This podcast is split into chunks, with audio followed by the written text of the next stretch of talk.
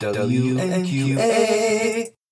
Hello and welcome to WMQ&A. I'm Dan Grote, And I'm Matt Laswitz. and this week's guest is the writer of the upcoming Dark Horse graphic novel Children of the Woods, Joe Ciano. Welcome, Joe.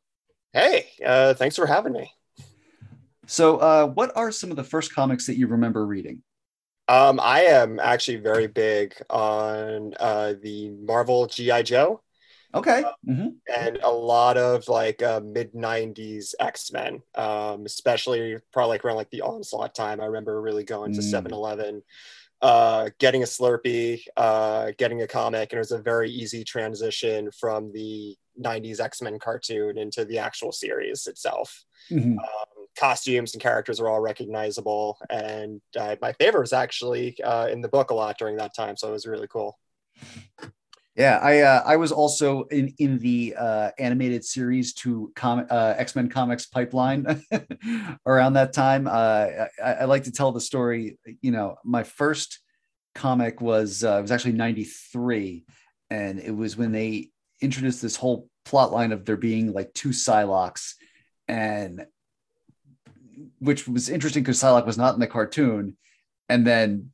you know then for there to be like two of them and all this like sort of messed up continuity that then they had to go back like a year later and like fix up fix. Uh and, and i always kind of wonder myself what does that what does that say about me that like that was my first experience with with x-men comics and i kept going? Uh I, I didn't think that's the beauty of it. I think the 90s cartoon was actually better for slow playing Psylocke because i think they had to switch cable's origin or they didn't know or they made up an origin for cable in like the sixth episode uh-huh. 'Cause yeah. I'm not sure anyone really knew what he exactly what he was at the time. So he's like that weird mercenary for genosha and then they go into all the time travel stuff. And, and that was the great thing about the cartoon right? Like, like they would just take random characters and just throw them in there. I'm like does he look cool? Yup. All right put him in. I just Blob's cameos throughout that cartoon are really timeless for me. Fruity, fruity. yeah yeah he gets very excited about a tub of ice cream Doing that, I just picking up and throwing people. I'm like, Mhm. what a good time.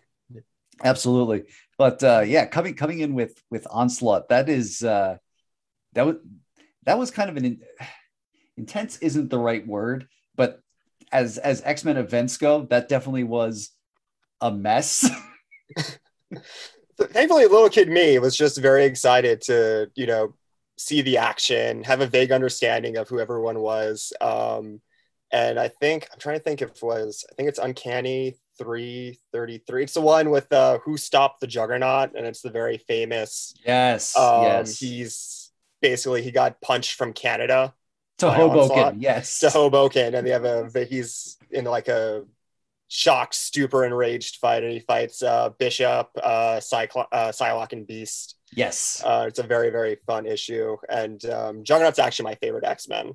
So Ah, as a little kid, I'm just like, oh, this is I know him. This is this is what I want, and it was a very like easy transition, but at the same time also like that's not a great time for Cain either. So that was a very funny. Uh, some good stuff in the cartoon too. There was some good Juggernaut content in there. There is. I'm curious if we're going to get any more good Juggernaut content with the show coming back. Yeah. Mm. I mean, he's gonna be popping back up in the books on now that they've just Yes, Destiny, the new. Yeah, not to not to date ourselves a little bit, but if uh, the Destiny of X, we do it all uh, the time perfect. yeah, the Destiny of X uh, teaser just dropped, and I'm very excited for him to be in. I'm, I'm good. I have to assume it's the Legion of X book based on the Yeah. teaser trailer Mhm. uh, or the little teaser at the end of um, the Onslaught uh, one shot. So that should be great. And I actually just read he was in the X Men Unlimited that just came out today, issue 13. of yes the, X- yeah the Marvel webcomic. So that was cool as well. yeah no it'll it'll be good to see uh him and tom uh reunited at last uh one hopes but uh take that, Charles, you jerk. Trying to keep Juggernaut off the island. Wait, uh, Northstar's husband can come on. That Charles, your excuse that no humans are allowed on this island is proven repeatedly wrong by both Kyle and Shogo. You just don't want Juggernaut hanging around. Screw you. i mean he Listen, has they're, gonna to need they're, they're gonna need some muscle. Might as might as well get him now. You know. that is true um but let's talk about you. Uh, you are here to uh, talk about Children of the Woods, your Dark Horse graphic novel with artist Joshua Hixson, colorist Roman Stevens, and letterer Hassan Otsmane El uh, due out January 26th. Uh, Matt, since we're dealing with some some good old fashioned horror here, uh, I'm going to let you go ahead and read the uh, solicit text. After a tale of revenge leads to a monstrous outcome, Amber and Quinn pay the price for power and magic as they become the newest children of the Black Woods. As Amber becomes intertwined with the secrets of the woods and the town they live in, Quinn learns he is not alone in the woods, and not all who reside there are welcoming. Man, I got chills. uh, man, I got I got to remember to put like the th- the the rolling thunder sound effect in uh, behind that. Rolling thunder, like like dramatic door creak. I feel like also great sound effect that would work. Just look up the inner All the stuff from the beginning of Thriller. the, the old radio show, The Inner Sanctum. That's what I shoot for when I do those horror Ah, intros. The- the- nice. the narrator to The Inner Sanctum. Very old school DC horror host kind of thing. oh, that's perfect. Love it. Uh. So, uh, what what is the origin of this project? Uh, so we actually we go back a long time. We go back to the age of innocence of uh 2015.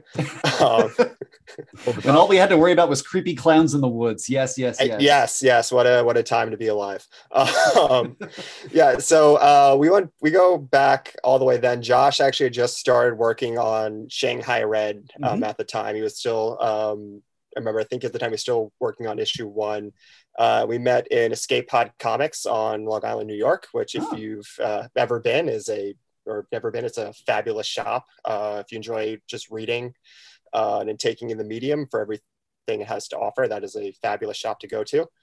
Um, and he was talking to the owner at the time, uh, and he kind of mentioned he was looking for you know other projects to take on.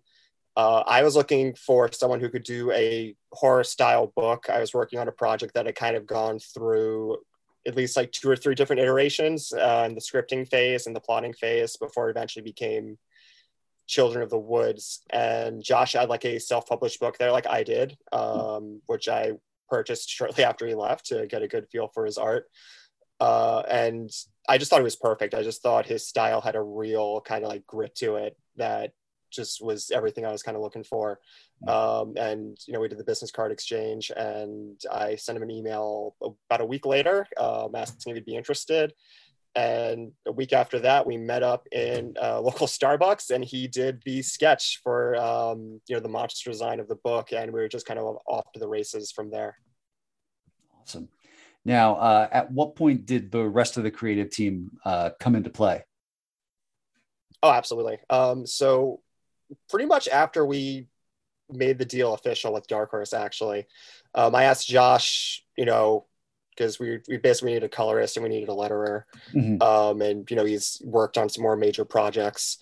So I asked if you if you you know who would you feel comfortable with? Do you have anyone he recommended? And he immediately picked uh, Hassan and Roman. Mhm. Um, and I feel like their work on the book just took it to a whole nother level. Um, you know, we had we had done demo issues that we had at like local conventions, uh, New York Comic Con, stuff like that. Uh, but the work they did on that book really just took us to what the book was always kind of meant to be. Mhm. Um, just everything, that's everything just more vibrant. Uh, their work on the book made me feel like made me feel like I was really seeing it done again for the first time, and that was just a really kind of special feeling. Mhm. Um, and I think it shows in the pages um, and the act and especially like uh, a lot of like the lettering. I feel like Hassan really had a lot of fun in some of the sequences, uh, and it it just it just all felt very special, and uh, they were just really a joy to work with. Yeah, absolutely. Uh, and you know, Haas is a scientist. We all know this. Uh, you know, and you can see it, especially in the He's, way he's, he's like it's like a madman in like the best way possible. you know he's he's always experimenting uh, and the things he does with the tails uh, of of certain word balloons in the in the book uh, you know it's stuff i hadn't seen before Yeah, he blew my mind, uh, especially the uh, the chapter three uh, when one of the word balloons kind of like uh, loops around a little bit. I was Mhm. just like, wow. I'm like, okay. I'm like, it just it creates the uh, like the depth of field for that particular character that was just so perfect in like a way I never even thought would be possible. Um, and it just while also just being silent, it's just really creepy at the same time. Mm-hmm. Yeah, no, absolutely.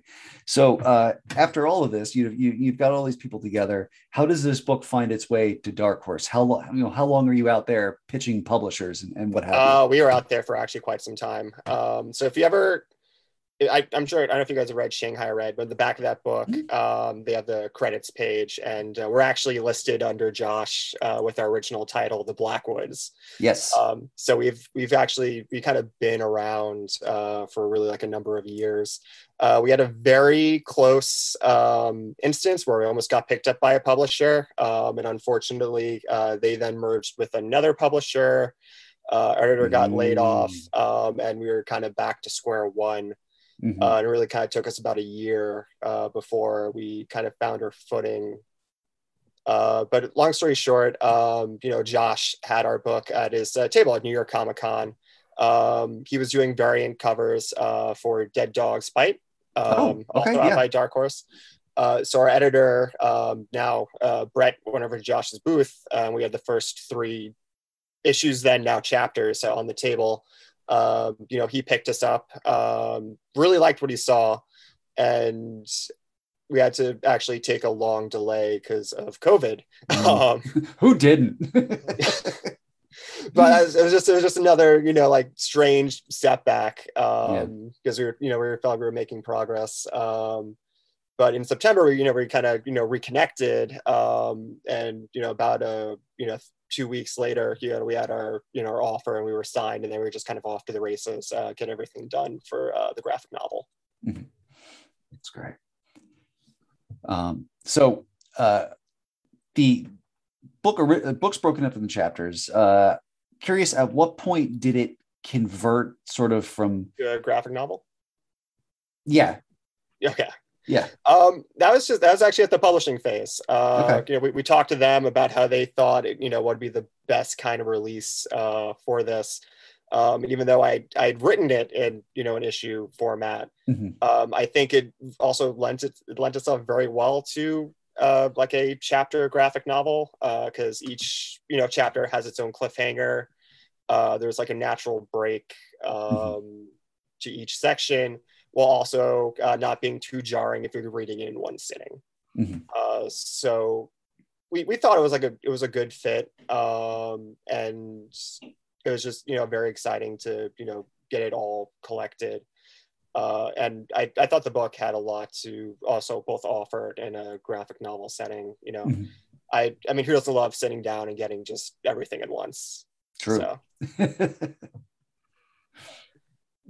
Going in even to the original issues how did you did you sort of intentionally approach the layout of the chapters that you'd have a sort of set piece issue like issue one has the the narration and is the setup then issue two is more day day to day and then issue three is the the basement issue. Yes. Issue four is day to day. Issue five is the asylum issue. Issue six is resolution. That the you would kind of have these natural ebbs and flows built into the chapters. Yes. Uh, no, that was kind of intentionally. Um, you know, I I wrote as one big story. So it was very easy, uh, and it kind of played into us being graphic novels. Very easy to compile it into kind of like one big story but you know we always had endpoints for where characters needed to be at each time. Uh, so i kind of wrote it to i want to say like a six act structure. So you had a uh, we had like the inciting incident is you know uh, issue one uh, mm-hmm. with our dramatic action you know being at the end of issue one. Um, you know that crescendos up to our um, kind of reversal in at the end of chapter three uh, with amber um, and then that brings us to kind of like an all is lost moment uh, in chapter five before everything climaxes and resolves in chapter six. Um, so I kind of structured it um, to be like, you know, just one kind of big story uh, that, you know, certainly has the space to be more if we ever want to do more. But uh, when you read this, you're going to get a full narrative complete with character arcs for, I think, the, basically the majority of the cast um, and we don't leave a lot of things unresolved, which I was very proud of.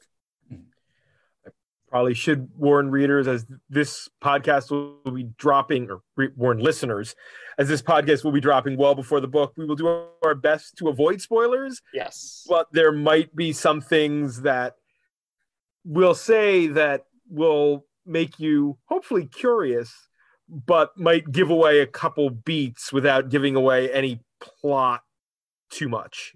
yeah.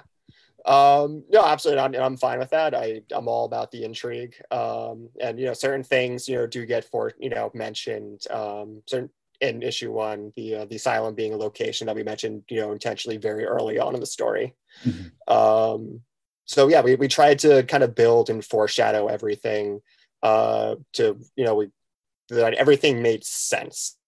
Um all the locations you would have known of before all the even like you know the characters who you know show up later in the book um you know they have a rhyme and a reason for being there. They're all part of um, a greater town a greater narrative uh, that's been living in the blackwoods for years. Mhm. and these two kids quinn and amber just kind of get caught up in it um, and they have to kind of try and find their place uh, in this world that's so much larger than i think they ever knew was possible So, uh, what are are you you know in your in your personal life? Are you a horror guy? You know, do you have certain favorite horror movies or or novels or, or whatever? Actually, I'm just it's, I'm a big horror comics guy. I'm actually not a big horror movie Okay. guy. Mhm. Um, I really kind of got into horror comics with the uh, Adventure into Fear Man Thing stuff. Mm. Um, that stuff just really kind of like blew me away. Um, and a lot of it, like especially like the Adventure into Fear stuff, was a lot of one and done narratives uh, based around the Man Thing, um, who's even though he's the monster, like the bigger monster in those books, I feel was always you know like not digital, but like society or Yeah. like you know something else, something else going on in the town of Citrusville. Um, and that kind of like you know like it certainly I wouldn't say it inspired Children of the Woods, but it certainly influenced the kind of setting that I would, like I wanted to build of you know small town uh, with something else lurking beyond it that people don't quite fully understand Mhm. um, and and that really kind of just turned me on to the whole genre in general. Um, other books I really enjoyed uh, the Vampire Tales, um, black and white stuff that Marvel did. Okay. Uh, a lot of the '70s horror stuff. Um, there's some modern books too. I like. I really enjoy. I really, I just read the Autumnal. I thought that was really cool. Mhm. Uh, you know, stuff like that. Uh, but yeah, my love for horror actually really comes for comics. Um, I just find the narration, the sense of foreboding you can build, Mhm. just it, it, it gets me. Like it just like it's it's what I'm looking for. Um, whereas like in a horror movie, like there's almost like too much production in it. You know, you have the music, you've got like you know the camera. Um, horror comics, just being able to take that at my own pace, I I really like, and you can linger in the moment for as long as you want. Mhm. Um, now, have you read, uh, you know, any of, of Josh's other, like, did you read the plot, uh, oh, for example? I I please, I I'm his biggest cheerleader. no, I yeah, I read the plot. Uh, I read Shanghai. Um, his Batman Fortnite uh, was excellent. So Speaking of horror comics. Yeah, no, I I really like the plot. The plot was very cool. Mhm. Um, I also that's another book that had a really great sense of dread to it, mhm. uh, especially in the early chapters. Uh, you're just trying to figure out, you know, what's going on in that house. Um, so that's cool. It was very cool to read. And um, yeah, I think you openly joke with those guys that like uh, Blackwoods was like his like interview pilot for that book. Is like, can you do horror? And he's like, well, actually, like Here you go, proof of concept. exactly. Uh, as I sort of mentioned before, you hit a lot of the classic horror tropes in the book: the creepy woods, the asylum, trapped in a basement, teen versus jock that turned, or geeky teen versus teen jock that turns into something horrific. How do you go about putting your own twist on these kind of well-worn paths? Oh, for sure. Um, yeah, I, I think just you try and make it new. You know, you try and even if even if you've seen somebody do like those tropes before, like they've never seen you do it. So show them something you know they haven't really seen before. Um, so I really try to make everyone in the story not tragic per se, but certainly have their own, you know, like be victims of something that is, you know, like larger than they are. Uh, like our bully, for instance, kind of becomes he's a little bit of a sympathetic figure. Is he an asshole? Absolutely. Does he deserve what happens to him? Probably not. Like, um, so I, I try to make everyone at least somewhat sympathetic, somewhat of like a real person um, that anyone could, if not like, maybe feel for. Um, a lot of our like our theming is monsters um, in the book, and even though uh, we're a book a about, we're a book about monsters, but we would say we are like a a monster book per se. Um, but a lot of what I wanted to explore was the monster within everyone, um, and what it would take for that monster to come out. Uh, be it you know an unrequited love, um, you know the disappearance of like a family member. Um, you know, I really wanted to make all these moments you know feel real um, and even though, you know, like I said, like these are classic horror tropes, I wanted to make it so that anyone could understand where these characters were coming from and make it so that like, you know, you're, you're looking at these through like a new eyes of perhaps empathy for these, you know, these characters that maybe you wouldn't have in other books. It's interesting you said that because a little down the way, and I'm just going to move this question right up. It was fascinating to me that you have two leads one of whom was the outcast and one of whom was the popular kid. And so many times in horror, that latter character is either the villain or the victim and is rarely a protagonist. And I thought it was fascinating that you kind of took that and showed how these two characters aren't that far from each other, that for want of a better quote off the top of my head uh, all it takes is one bad day no I, I think that's fair and I, I think they're both they're two characters who know each other but don't quite understand each other and i think that kind of comes into play at the end of the book um not to get too far ahead but no like i i think they're both kind of characters who are lost for their own different reasons. Uh, Quinn because he really like never had a chance in a lot of ways. He you know he never you know never had the girl that he loved. He never really he had a never had a good like relationship with his father. Um, in a lot of ways, he's a kid at the end of his rope, and uh, Amber is a girl who is in a you know a situation she doesn't quite fully understand uh, which she goes into, I think, around like chapter three. But she's, you know, she's the girl who wasn't popular and now is popular. And I don't think she fully understands everything that comes with that. And she questions her questions her boyfriend, questions her friends. Why do people care about her all of a sudden? Um, and what that kind of paranoia can do to you. Um, which is something that I think comes, you know, we explore later on in the book of what how that can crack a mind. Mm-hmm. So uh, there's there's a narrator in this book, and that and the narrator is the narrator. The narrators are sassy. Uh, you know, uh, definitely kind of not toying with the characters directly, but sort of picking at them psychologically from uh, from their position. I, I, it reminded me of I don't know if you're familiar with the term the angry Claremontian narrator. uh, not particularly. Okay, so early in in when Chris Claremont was writing X Men, uh, to bring it back there, but uh, like, oh, okay, there we go. Never mind. Yeah, okay, okay, okay I yeah. get it now. yeah. you like shits all over Logan in some issues. Yeah, absolutely. Yeah, you know, there, specifically, actually, there's there's a scene I was actually just rereading it like the other day, uh, where he's he, the the narr- the narrator is going after Cyclops after uh, it was right after Thunderbird had died. So like that yeah. first like post giant size mission, uh, and and you know Cyclops is sort of reeling in anguish, and, the narrator is is I, I, forget the exact wording of it, but it ends in him kind of going, "Aren't you? Aren't you?" And then yeah. Cyclops just twisting the knife out. as he's in front yeah. of like the weird ancient shrine that's going to turn into that demon monster. Yeah, like, yeah, yep. yes, absolutely classic. Yeah. Or all of Claremont's, hey, let me introduce you to this character, give them a first and last name and just a little bit of a background before I kill them horribly. Uh, what a guy. yeah, I like the man had his tropes like any good writer. oh man. Um altogether, this you know this has been sort of a, a multi-year journey from conception to to now publishing. What did this book, you know, what's one of the biggest things this book taught you about making comics? Um, got to be flexible.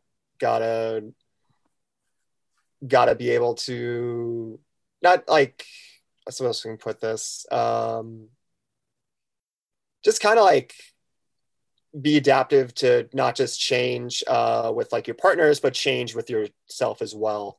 Um, what you call like there are a lot of things that you know when Josh and I were doing like the scripting, uh, certain scenes, um, and I think we go into this in the back of the book a little bit. Uh, you know, ended up changed from the scripting stage, um, and always for the better. Um, but you know, like it was like you know certain scenes weren't quite virtually like you know like what we envisioned, but they came out you know stronger because of it because you know I had such a great partner in Josh. Um, and I always, you know, I made a point to, you know, put it in the scripts, being like, hey, this is what I think would work for this scene. But, you know, let me know if you have any ideas that would work better. Mm-hmm. Um, and I, I think the book is a lot stronger for it. I think a lot of the scenes are a lot more dynamic because he had a vision for how scenes could play out while also still keeping the spirit of what we were trying to do intact. Mm-hmm. Um, and just on my end, you know, not being afraid to change paths in the story. Uh, just because I think the book was originally supposed to be when I like first scripted everything, it was supposed to be five chapters, and I couldn't get one character to where they needed to be by the end of the story.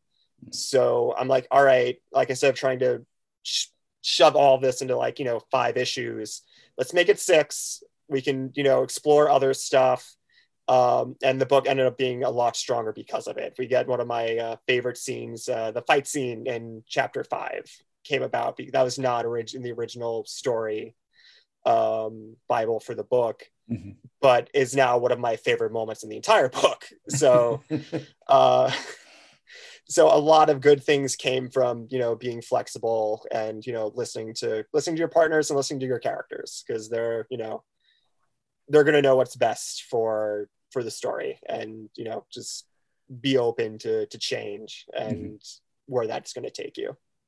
And, and when you do that two big things will punch each other and it will make a lot of people very happy.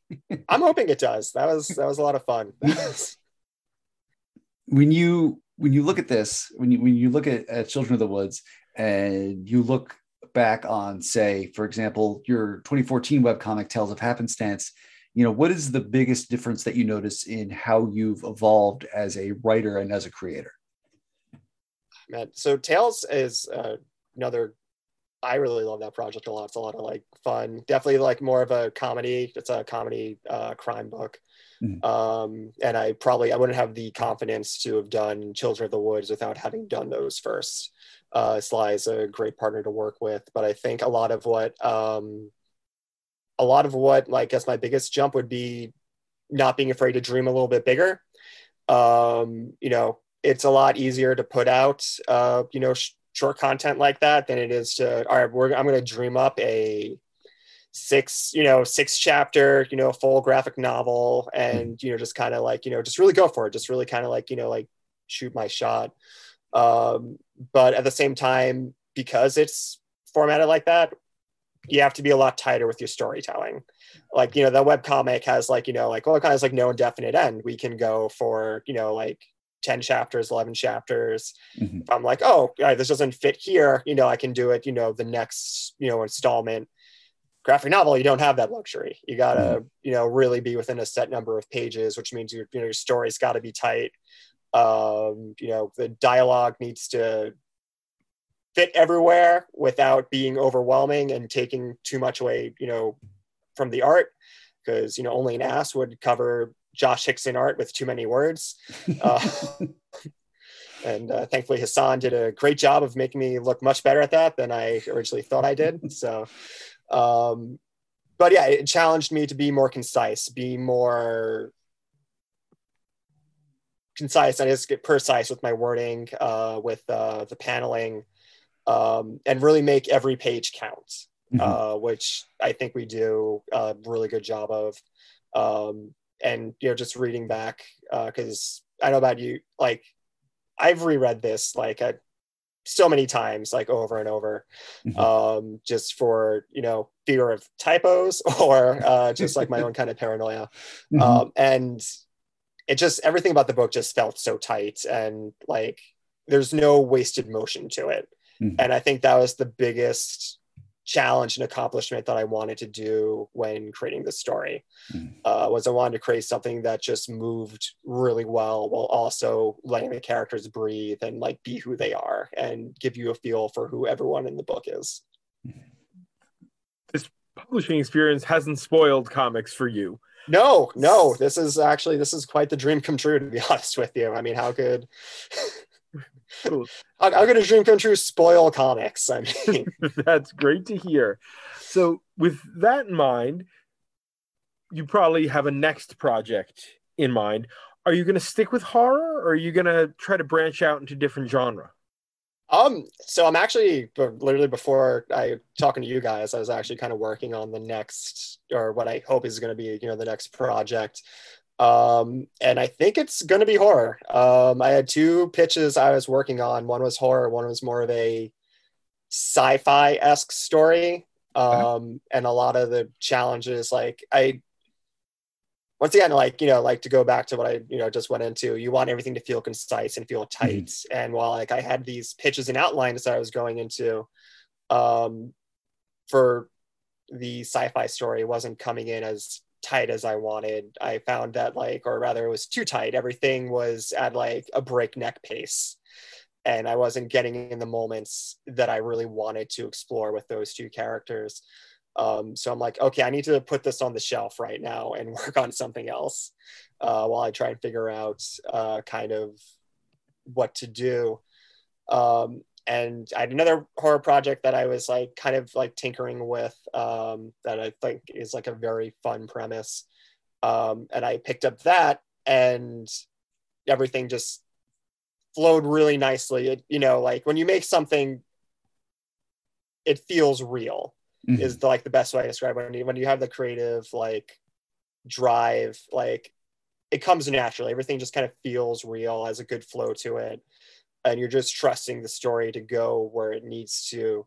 Um, and I think a lot of that was on me. I feel like I needed to do. I need to almost kind of fail a little bit to remember what did I do before that made you know, Tales of Happenstance and Children of the Woods so successful. I almost needed to kind of have to learn to start over again and really kind of like make something like craft a world basically. You know, you had to, had to teach myself how to redo all of those steps and kind of, you know, remember that, you know, Children of the Woods, you know, was in development for, you know, a long time and, you Mhm. know, you- you're not going to have an instant success with like, you know, the, for the next thing you do Mhm. um, and I kind of need to teach myself that and to you know kind of reteach myself a lot of things as far as like story and pacing and you know really crafting a world that people can get invested in.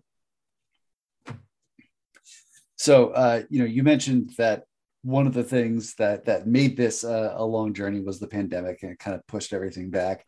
Uh, just recently, the book uh, did get bumped another couple weeks. Two weeks. Yeah, uh, I think when we first talked, it was yeah, it was January It twelfth. It was the uh, yeah the uh, shops was twelfth and then uh, and then a uh, book market that is the same still uh, is the twenty fifth and now the the diamond release date is the twenty sixth. Yeah. So, you know, obviously it's crazy times between shipping issues and, and, you know, now we got to worry about uh, what I've been calling Tom Clancy's the Omicron variant TM. Uh, how are you keeping busy while you wait for this book to come out that's still, as we're recording, a month and 20 days uh, away? You know, it's almost like uh, your own your own personal Christmas day is just a little bit farther off in the future. Well, it is crazier because now our, our book and diamond release date are within two days of each other. So like Uh-huh. it just it all comes at once now, which is like just even more exciting uh, to a certain degree. But um, no, I like I'm keeping creative. Um, you know, I'm reading books, um, writing. Um, I'm reading a lot, uh, which is fun. Um, a lot of comics. Uh, you know, personal. I'm very sad. I think Hellions is sadly ending tomorrow. Um, Yeah. Do, do you have the same remorse that I do? And Uh, yeah. I, I actually, uh, yeah, that the last issue's good. I oh, know. perfect. Okay. this, this will be in the past by the time this episode Yes. airs, but yeah. but no i mean there, there are a lot of ways to keep busy um, you know comics is such a big world to explore and you know i kind of want to see it all um, so and and you know the you know before that you know like leading up to the book you know i was at new york comic con josh and i did like a little mini signing at his table on saturday. Um, so you know been finding ways to you know get the book out there. I made um, children of the woods um, i call them like little goodie bags but they're basically just like um, postcards and bookmarks that we sent off to comic shops and bookstores. Um, so it's really just it's hasn't been a wait as much as it's almost been like a celebration of Mhm. you know waiting for this book to come out um, and you know i couldn't be more excited to you know finally get to share this with people. Um because you know while we you know like certain people have seen certain chapters you know we had uh, black and white demos of uh, the Mhm. first three chapters that we sold at conventions. Uh, but you know outside of you and like you know a few other people you know no one's seen the the full thing yet. You know there's still like even if like people have read there's still a whole like you know half of the book that nobody's like seen and i think that's some of our best work. And you know i'm just so excited to for people to see it and share it and just you know hopefully really enjoy it. Color us honored. no and it, and it is great being on here. I, you know I was, I was listening to you know to listen to you guys um if not weekly like bi-weekly. Um and yeah i was listening to the the Si Spurrier interview and i'm like oh crap i gotta how the hell do i follow this? I'm like, I'm like Ah, he taught us Like, the correct way to say oh, John Constantine.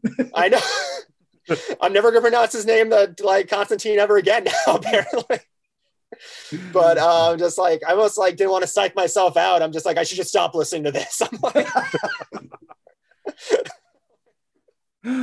uh, but you, you know, uh, at the at the end of the day, you know, you, again, you've been working on this for for for quite some time.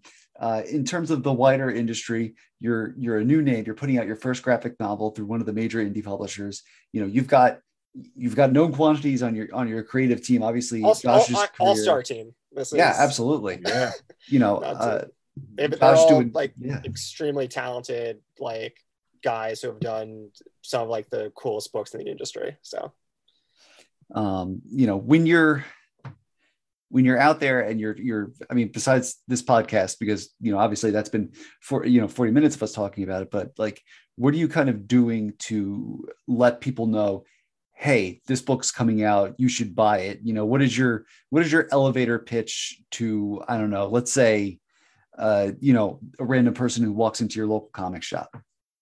Oh okay um, I mean, I did like just you know for to our promoting producers out there. You know, like um, we did. You know, I've I've sent a bunch of stuff to bookstores and comic book stores. You know, across the country. Mhm. Um, that was a fun night of like Google searching. You know, like cool. You know, like best comic shops, best bookstores, and you know, Mhm. like um, sending them bookmarks and promo material. Um, you know, going to like my local shops. Uh, we have like a poster at the cover that we've handed out. Um, but as far as like you know, an elevator pitch, you know, this is man, because I'm trying to think uh, like the comic. I mean, there's the put there's the pitch I do at the con table. Then what I would do is like an elevator pitch. Mhm. Um, and you know, as an elevator pitch, I really feel like you know this is this is the book about what people do when things go horribly wrong, and the terrible things they do to try and make things right Hmm. um it's you know it's it's a book of blood it's a it's a book about magic uh and the price that people pay for it. Um now i'm just i feel like just shouting out vague platitudes now but like um no it's at, at its core it's it's a book about people. It's about the monster thing and i know I mentioned before but how much of are of left or of people when that monster kind of comes out. Um and i that's like usually my biggest selling point is um you know like we are a book uh, we are a book like about people and like the personal horrors that like they go through and how that turns people into monsters. But my con pitch is much tighter than that. My con pitch is usually a um after you know it's it's the synopsis for the book that you you know was read so beautifully at the start of this podcast So, uh, you know, when the book finally does come out next month, uh, do you have like signings lined up? Are you are you you know working on the convention? You know, are you out there on the convention circuit right now? Uh, not right now. Um, just because uh, what's well, we did. I did a few shows over the summer, um, mm-hmm. like a few local shows, but um, we're looking to more hit the road in uh, 2022.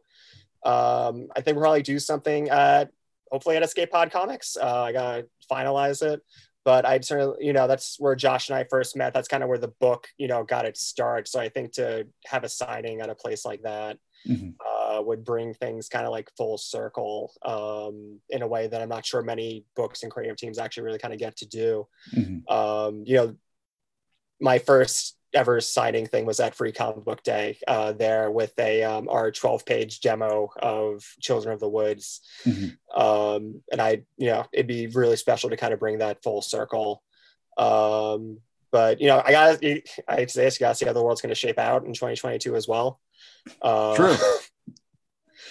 but uh, no, I would love to hit the road, and you know once this is out, you know I'll think I'll be in a, a better position to do so. Um, because you know it's it's much easier to you know sell at a table when you've got a nice you know new graphic novel to show off to people. Absolutely. Um, so uh, fingers crossed. You know we'll see how the how the world shakes out. But yeah, I I miss cons. Um, going back to New York Comic Con was such a special time. Um, I don't know if you guys have ever been, but it's such a massive spectacle um, mm-hmm. that I almost like. I recommend even if you don't like comics. Um, anyone who listens probably likes comics, but if you, even even to my friends who don't like comics, I'm just like, you need to go because it's such a like event, and there's so much to see and do. Even if you even if you don't like comics, but if you love comics, I still feel that like comics is still very much at the core of the convention, and mm-hmm. there's so much to experience uh, and get new books and see, you know what things are coming out and there's like a real excitement to it um, mm-hmm. like i just remember like going back on the show floor this year after like a year of being away from it and almost getting a little bit choked up because i wasn't you know i wasn't mm-hmm. sure when i was going to be able to you know go back and you know have an experience like that um, and it's just kind of really special just to kind of just like walk the show floor and take everything in again mm-hmm.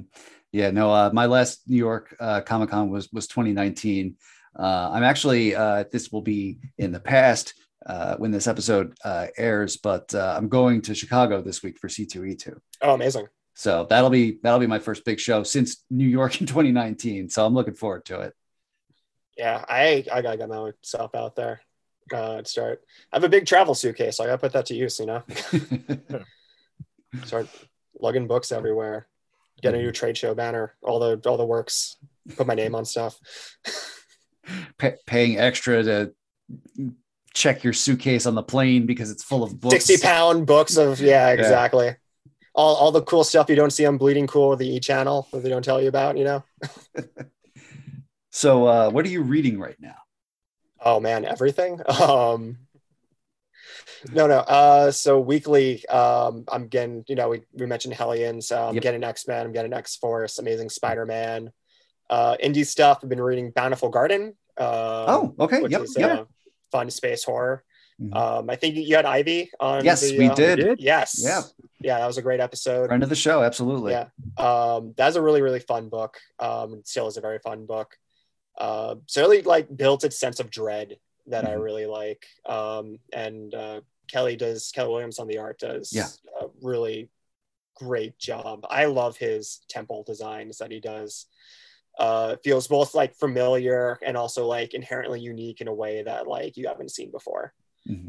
Uh, the last book you ever, uh, the last book you ever read uh, by Cullen Bunn mm-hmm. um, over at uh, Vault. Uh, big fan of that. Uh, decided to get uh, what's the furthest place from here uh, tomorrow. Yes. Let's just date this podcast just a little bit more as far as when a uh, when this was recorded. hey, li- listen, with the way shipping is right now, it, it maybe not. oh my god, uh, yeah, that's a uh, that was cool. I, it was I, the first issue. Really, like I didn't expect it to do like the like part breakdown that it did, but it also it mm-hmm. felt really cool, um, and built such a unique world that you just really want to see more of. Uh, and Tyler Boss's art always like I'm a sucker for it. There are like certain guys whose books I'll like get no matter what, and I feel like Tyler is kind of one of those artists. Um, yeah, actually, he did um, our cover logo for Children of the Woods. So, yes, yeah. yeah. So I still have to, uh, I still have to read go back and read uh, Four Kids Walk, Walk into a Bank, but uh, you've never so good. what? I know, I know, I know. Bad, Sorry, I'm I'm not. bad me. It's a bad me. No, I, but, uh, I have like I have indie blind spots too. Um, there's a ton of books that like people are like, have you read this? And I'm like, I no, I haven't, and I get scolded. Everybody's got one, yeah, at least. Yeah, but I was gonna say, I mean, I loved Dead Dog's Bite. I loved like Tyler Boss is an amazing cartoonist. You know, it, it's and yeah, that first issue of What's the Furthest Place from Here is uh, is very good stuff. Yeah. Really, really unique. Definitely, you know, it tells you a world. It tells you like Yeah. characters, and it gives you an intrigue as to you know, like you you get enough of the world that you have an idea of what's going on, but it's so apparent that there's so much more Yeah, to like see and explore and it you know it's it was a very very good opening issue that hooked me in a way Mhm. um that not you know that i haven't been hooked in like a while. And it felt like it it feels good. You feel the excitement. You want to read more of it. And that's you know that's what you want from monthly comics. You know you want to come back. You want to you know i i love the episodic format. As much as i love graphic novels i do love the episodic format of getting the issue and then you know talking to your friends speculating on where things are going to go. Mhm. um it's why i'm not like a big you know netflix binger. Um aren't comics great? Yes, yes, they yes, are. they are. oh man well uh joe this has been uh an awesome conversation uh as we're winding down here final question how can people follow you online keep up with uh children of the woods uh you know make sure that they're pre-ordering it because they have plenty of time before it comes out and all of that Oh yeah, absolutely. Okay, so um, yeah, you can follow me. Uh, social media is very uniform. Um, at amazing jciano. Uh, that's my Twitter, my Instagram, uh, my website uh, that needs to be updated. Uh, like every good comics creator every yeah, I it's part of the industry. Uh, Exactly. It's in the hand. it's in the handbook. Um, uh, which also needs to be updated absolutely. yeah, uh, it's just a copy of scott mccloud's understanding comics this oh man I, I read that in college that was one of the uh, my graphic novels class i got to read that um What else was in the class? Oh god, never going on. no I- go ahead I- go down the rabbit hole oh Yeah. rabbit okay all right uh we read watchmen Maus okay Mhm. cancer vixen Oh. um shortcomings and i'm trying to think if there was one more oh ghost world Nah. yeah lot covered like all the kind of genres you could think of autobiographical slice of life autobiographical like you know like Mhm. fantasy and you know of course you know superhero um I, I felt slightly patronized because in the description it put comics with an X, and I'm like, oh come on, can we like can we not? Can we not? um, just to go back, and Children of the Woods updates, uh, you can follow myself, um, you know, Josh, uh, probably our best bets. Um, but also please follow Roman and Hassan because they are supremely talented, uh, you know, comics, uh, both creators uh, and artists in their own rights. Um, you know, uh, Roman, uh, you know, it's called some of Josh's, you know, DC work uh, in the um, the Peace Peacekeeper uh, one shot, and then a uh, Batman Fortnite, and he just did a uh, he did some coloring for the um, Mad Cave um, Grim Tales book that came out. Uh, I want to say like last month. Um, it's on, you know, um, you know, he does panel by panel, which if you've never read is one of the best, you know, comic publications, you know, kind Mhm. of out there. Um, and in addition to just the phenomenal lettering he seems to do on any number of books that blows my mind because I feel like he's lettering, you know, like almost like half the books in the like in the industry right now. Yeah, he's lettering Uh, half, then Aditya Bidikar is lettering the other half. Yes, absolutely. They, they got monopoly, um, Yeah. and, and right, rightfully like deserved. Mhm. uh, but, but, you know, follow them as well. Um, you know, they're all really talented and you know, have a lot of stuff to offer as well. Uh, but Blackwood's updates, you know, me and Josh probably be your your best bet. Right on. Well, uh, Joe, thank you so much for coming on the show. Oh my God, please. Thank you for having me. This has uh, it's been a real joy um, um, and uh, kind of an honor. You know, you guys have uh, had a lot of really great, you know, interviews and it's really neat to, uh, you know, be on this. Um, so please, thank you for having me.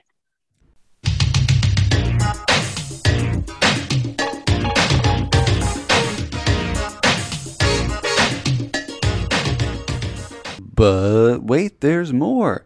I uh, told you last week uh, we had one more interview in the bag from C2E2, and here it is. Uh, I had a quick discussion with friend of the show Keith Dallas and artist Don Kramer on the floor at in Chicago, and uh, here it is. Again, warning: ambient crowd noise.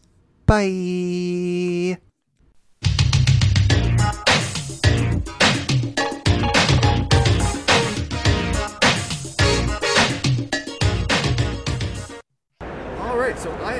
Table with a uh, friend of the show, Keith Dallas, artist Don Kramer. Uh, they're here uh, pitching a comic that they're working on. Uh, Keith, tell us a little bit about yeah, Magellan. we've been uh, we've been working on the Magellan, which is a sci-fi horror comic book that Don created. Uh, brought me in to, you know, help him write it and you know flesh out the characters. But this is something Don's been that's been brewing in Don's head for a bunch of years. The elevator pitch is Firefly meets Event Horizon. It's basically about a ship that a ship designed to traverse the, the dimensional barriers. On its maiden voyage, it disappears. Okay. 13 years 13 years later it it suddenly reappears uh, but it's it seems to that's how we were describing it. It seems but to be it, it, have it brought, brought, something back. Yeah, it brought something back with it. You know, more monstrous than uh, think more Lovecraft and right uh, monsters. Okay. Yeah, definitely a Lovecraftian vibe to it, and so they, so some of the original, uh, not the original crew, but say the uh, people who originally worked on the project go to the person who designed the ship to inform her that the ship has returned. And at first, she's resistant to believe that is the case. Mm-hmm. But she finally says, All right, this is worth investigating. And oh, by the way, the pilot of the ship is her former husband. Ah. So, you know, uh, I guess I think it, it appeals to uh, obviously, people of uh, you know people who are into sci-fi and into you know the horror genres, um, but also uh, you know I think I think we you know Don and I have you know put together a, a fun cast of characters um, who you know interact in, a, in an interesting way. Okay, so how uh, at what stage, I guess, uh, you know, you've got ashcan copies that you're, right. you're, you're, giving out, uh, you know, but it's it's still a work in progress, correct? Yes. Correct. Yeah, we're yeah. still working on it. It's uh, probably about a good uh, six months to a year out. Right. You know, okay. So. Yeah, we you know we're, we're we're close to finishing the you know the first issue. Um, but and we're, we're conceiving it as like a what you said like a five issue series. Yeah, okay. roughly. Um, yeah. And you know, still mulling over whether we want to self-publish it, whether we want to you know pitch this to uh, publisher. Um, and that's sort of the beauty of the comic book industry in 2021. Options. You can, right, yeah, that you have options, that you're not, you know, tied. This is even, say, you know, 15 years ago, there was no way you could do it by yourself. Now you can. But, mm-hmm. So, but we, yeah, we've been having a lot of fun, you know, putting this together and, you know, gotten some great responses, know, and, uh, you know, for people who are interested in it, I would say, you know, hit us up on either Facebook or, or Twitter, you know. Um, and we're certainly love to provide more information about it. I'm good. Okay. So, uh, how is how's your con going? And also, uh, since con sort of came back and all all the big shows are getting crammed into like this two month period, uh, you know, which which ones have you done? How, so I've done New York, okay. and right, and, and, obviously I'm here at C2E2. Um, you know, it's interesting. I mean, I I did really well in New York. Um, noticeably less people. And so it, it's you know it's not necessarily a bad thing. You know, it's, uh, with considering how overcrowded New York Comic Con got. Yeah. So I, um, apologize. you know, it's, it's, it's great to be back. It's it's it's a bit weird seeing so many few people, so much fewer people around. Uh-huh. Um, but yeah, those are the two that I that I've been to. Okay. Uh, and and of You course, said this is your first one back, This is my this is my first one back. My last one was New York 2019. Right. So uh, you know, it's, it's definitely nice to be out there again, uh, mixing it up, seeing seeing people. I've never actually been to Chicago. I've never done C2E2. And again, it's great so to see you. this is this, this was a show that like I had a lot of friends that would go to, and and I was like, all right, I'm gonna go next year. Uh, and then obviously uh, COVID. I was actually I was, we were supposed to go. Me and my two best friends. We were supposed to go to Baltimore 2020, and then obviously that that did not canceled, happen. But uh, that, that that's the new next year uh, show.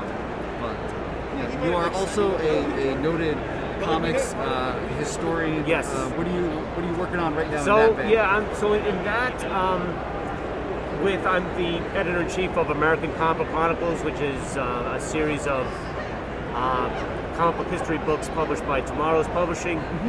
Uh, Kurt Mitchell is is working on the second 1940s volume, Okay. and I have begun drafting the 2000s volume. So Uh-oh. we have, yeah, I know. So. Um, and we now have right every volume in between. We have volumes from the 40s through the 90s, uh, and that's been doing well. John, what, what's great is John Morrow is committed to keeping all the volumes in print. Okay. So, uh, let's see. I know the 80s volume and the 50s volume has already gotten a second printing. Uh, the 70s and the 90s are about to get a second printing. Uh, so that's, uh, you know, that's a bit humbling that, you know, John is, uh, John doesn't do that with a lot of his books. Uh-huh. You know, it's, it's once it's sold out, it's sold out. And then I feel there's, there are books in his inventory that he should consider reprinting, but so I'm you know flattered that he has that type of uh, commitment to the series. So yeah, so I've been a busy boy. That's good. Busy is good. Uh, so, what kind of things? Uh, what are a couple of the things that we can look forward to learning more about in, in a 2000s comics chronicles? I imagine a lot of awkward post 9/11 uh, charity yeah, books. Yeah. Um, what else? I think in many ways the 2000s is the sort of the Geoff Johns decade. True. when you look at you know so because I'm, I'm nearly done with the two, the chapter on the year 2000 Okay. and when you look at at that point he was he was taking over flash from Mark Waid Yep. um, he was co-writing jsa so and it's, it's interesting when you think about where Geoff Johns was in the year 2000 and where he ended up in the year 2009 how dramatic that he had quite the decade you Yeah. know? Um, when you also think about by the end of the 2000s, um, the manner in which fans were getting their news. Okay. So you're talking about like the demise of Wizard Magazine, Yep. um, and the the rise of like Bleeding Cool, and how much of how how fans were connected to the industry through news sites, you know. Uh, and it's in 2009 that Kickstarter launches, so it's you know, so so that so the volume really doesn't get into that, but I mean it's a, it's a, it's an interesting sort of way to end the volume where it's like Sure. you know because you you know you and I have previously talked about how how these crowdfunding sites have provided a great alternative for creators to fund their projects, which wasn't around prior to 2009. Sure. So, um, you think about the events, you know, going over to Marvel Comics, about certain events. You know, there was also uh, an interesting development in the 2000s where Diamond uh, raised their threshold Okay. for independent publishers. That if you wanted to be distributed to the to the comic book stores, Uh-huh. you had to hit. You, they they raised the threshold, and that that that really hurt a lot of smaller publishers. Diamond, of course, would justify it as saying, "Look, there was so much clutter out there that we, they had to figure out a way to." But I remember at the time, certainly a lot of publishers were, were sort of threw up their arms. But even at the time, a lot of comic book retailers complaining that they were essentially franchises of Diamond. So you're starting to see the, you know, because Diamond was, no longer is, but Right. was a monopoly. And it's, and then it would have been a young monopoly. Yeah. It's only couple of years since Yeah. Heroes World, so. And it was in the year 2000 when the, the Department of Justice said, yes, it's a, it's a monopoly, but it's not it's not one that we need to um, break up, uh, which I think is sort of an indication of how small the comic book industry is, where even the Justice Department is like, we don't, we, yeah. we've, we've got bigger fish to fry than to worry about this. Um, but once it, you know, so once it's out of those troubled waters, uh, you, you began to see a lot of retailers complaining about how Diamond's operating, and you know, it's it's so that, that that becomes some of the main sort of threads of the volume, you know, um, as well as things like uh, CrossGen Oh, yeah. uh, unfortunately short-lived, things like that. Fascinating. Um, one thing that's going on right now, uh, you know, not to bring the, the, the turn of the room down, but you know, we're, we're about to lose a titan Yeah, in the industry. yeah. Uh, George Perez's cancer diagnosis came Yeah. out like just a few days ago. Uh, what is? Do you have like a favorite piece or maybe an even interaction with with, with Perez that uh, comes to mind? Yeah, I never, you know what, I never got the chance to, to interview George. Um, I mean, I mostly relied on sort of the interviews that had already been, that he'd already done for, for my research. Um, certainly met him a few times in, in quick passing. And, you know, everything that they say about him is true. Just the, you know, the nicest guy I've ever met. You, you could not find a more enthusiastic ambassador for comic books Certainly. you know, uh, he loved it. He loved talking about it. He genuinely loved his fans. Um, it's it's a shame that his health has been failing him, you know, for the last few years, Years, now. yeah. And um, you know, I was never uh, a Teen Titans reader. I'm more I'm more connected to George's work through Avengers and through Justice League Okay. You know. Okay. Uh-huh. because that's and, and that's you know one story that I put into the 1980s volume is George only agreed to do New Teen Titans because he saw it as a way to draw Justice League. He thought Teen Titans was going to last like five issues Huh. and so he, you know, so he really didn't think much of it. He, you know, because he had left Marvel, Yep. you know, he was doing Avengers, he was doing, you know, and that was that was his goal in DC. He wanted to draw Justice, which he ended up doing. Mm-hmm. But obviously, his legacy is more connected to Titans than it is to, Titans to and Wonder Justice Woman, League. certainly. Yes, yes. So, so certainly in those early '80s, That's the original. in you know that he, he only agreed to do Titans No new under the assumption that it was New, actually going to get him fact, the Justice League assignment. Yeah, I remember you said So, so okay, it's funny how things actually happen. Yeah, and, and he ends up coming back to Titans Yeah. even after you know he leaves the That's book I was after doing. I was running around. like, Garcia Lopez Is it one of the and dealers? Rivera. One of the Yeah. And remember when he was so when he when he when he and Marv uh, Yeah, it could be tricky. relaunched Titans, DC was in really bad shape. I mean, they really did not have a bestseller. That was right after the implosion, Yes. not long after the implosion. That's right. Which you've written, uh, which Yes. you've written about. Yes. Comic So- book implosion in stores. Actually, out of print. Oh, okay. Yeah. Uh, comic book So- implosion available at Kids Table. Exactly. If you want it, you want a copy, you're gonna have to, you know, you have to contact me.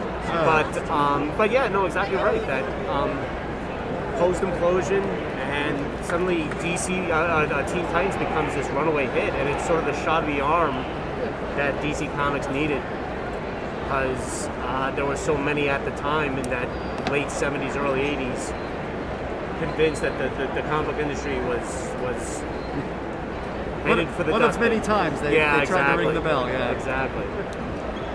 Exactly. Oh man, I, I remember interviewing Walt Simonson once, and he was like, "Yeah, we thought comics were dying in like the late '70s." Yep. Late '70s, late '90s. Yup, yup. I mean, that's also Last year. as I was as I'm drafting the 2000s chapter, the chapter on, on the year 2000, that's sort of a prevalent feeling. Is you know sales are down and uh, everyone thinking that once again this is the end.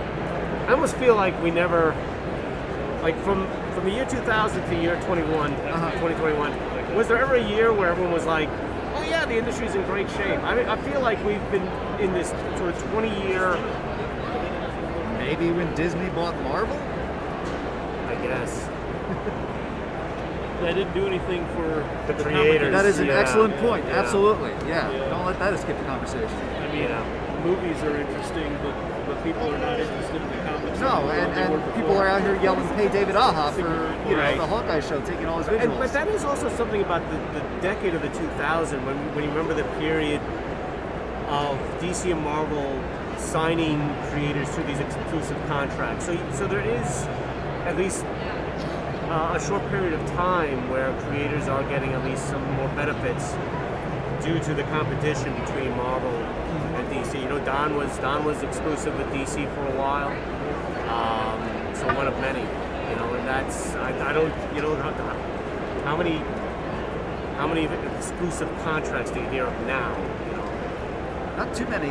Yeah. I know Tom Taylor just got one for uh, for DC. Yeah. Um, but yeah, no, there, there's there's Tom King. I assume Tom King has to be exclusive. I think, but I'm He's not not doing wrong anything for. Marvel, so. Right.